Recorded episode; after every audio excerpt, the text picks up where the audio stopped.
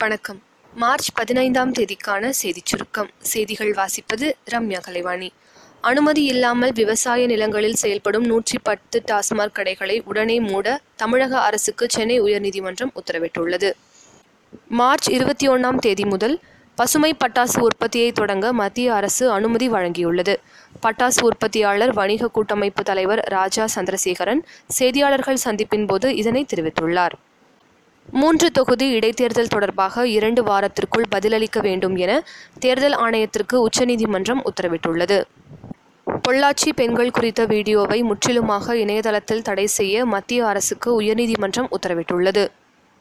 சென்னை ராயப்பேட்டையில் உள்ள அதிமுக தலைமை அலுவலகத்தில் அக்கட்சியின் மாவட்ட செயலாளர்கள் கூட்டம் நாளை மறுநாள் நடைபெறுகிறது பாராளுமன்ற தேர்தலில் திமுக மற்றும் கூட்டணி கட்சிகள் போட்டியிடும் தொகுதிகள் பட்டியலை திமுக தலைவர் திரு மு ஸ்டாலின் வெளியிட்டுள்ளார் பாராளுமன்ற தேர்தலில் நாம் தமிழர் கட்சிக்கு கரும்பு மற்றும் விவசாயி உள்ள சின்னத்தை தேர்தல் ஆணையம் ஒதுக்கீடு செய்துள்ளது மக்களவைத் தேர்தலில் போட்டியிட மார்க்சிஸ்ட் கம்யூனிஸ்ட் கட்சியின் சார்பில் மதுரை கோவை தொகுதிகளுக்கு வேட்பாளர்கள் அறிவிக்கப்பட்டுள்ளது மதுரையில் எழுத்தாளர் சு வெங்கடேசன் கோவையில் பி ஆர் நடராஜன் ஆகியோர் போட்டியிட உள்ளனர் பன்னாட்டுச் செய்தி உலக அளவில் பருவநிலை மாற்றத்தால் ஏற்படும் விளைவுகளை தடுக்க நடவடிக்கை எடுக்க வலியுறுத்தி சுமார் எண்பது நாடுகளில் பள்ளி மாணவர்கள் இன்று போராட்டத்தில் ஈடுபட்டனர் விளையாட்டுச் செய்திகள் இந்திய அணி கிரிக்கெட் விளையாட ஸ்ரீசாந்திற்கு விதிக்கப்பட்ட வாழ்நாள் தடையை நீக்கி உச்சநீதிமன்றம் உத்தரவிட்டுள்ளது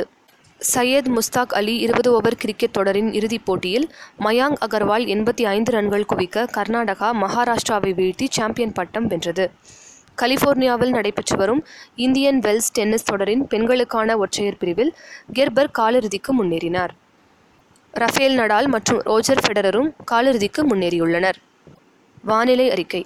தமிழகத்தில் அடுத்த இரண்டு தினங்களுக்கு வறண்ட வானிலையே நிலவும் என்றும் ஒரு சில இடங்களில் இயல்பை விட இரண்டு முதல் மூன்று டிகிரி செல்சியஸ் வரை வெப்பம் அதிகரிக்கும் எனவும் சென்னை வானிலை ஆய்வு மையம் தெரிவித்துள்ளது நாளைய சிறப்பு தேசிய தடுப்பூசி தினம் மற்றும் இலக்கிய கவிஞர் வள்ளியப்பா அவர்களின் நினைவு தினம் இத்துடன் இன்றைய செய்தியறிக்கை நிறைவு பெறுகிறது மீண்டும் நாளை சந்திப்போம்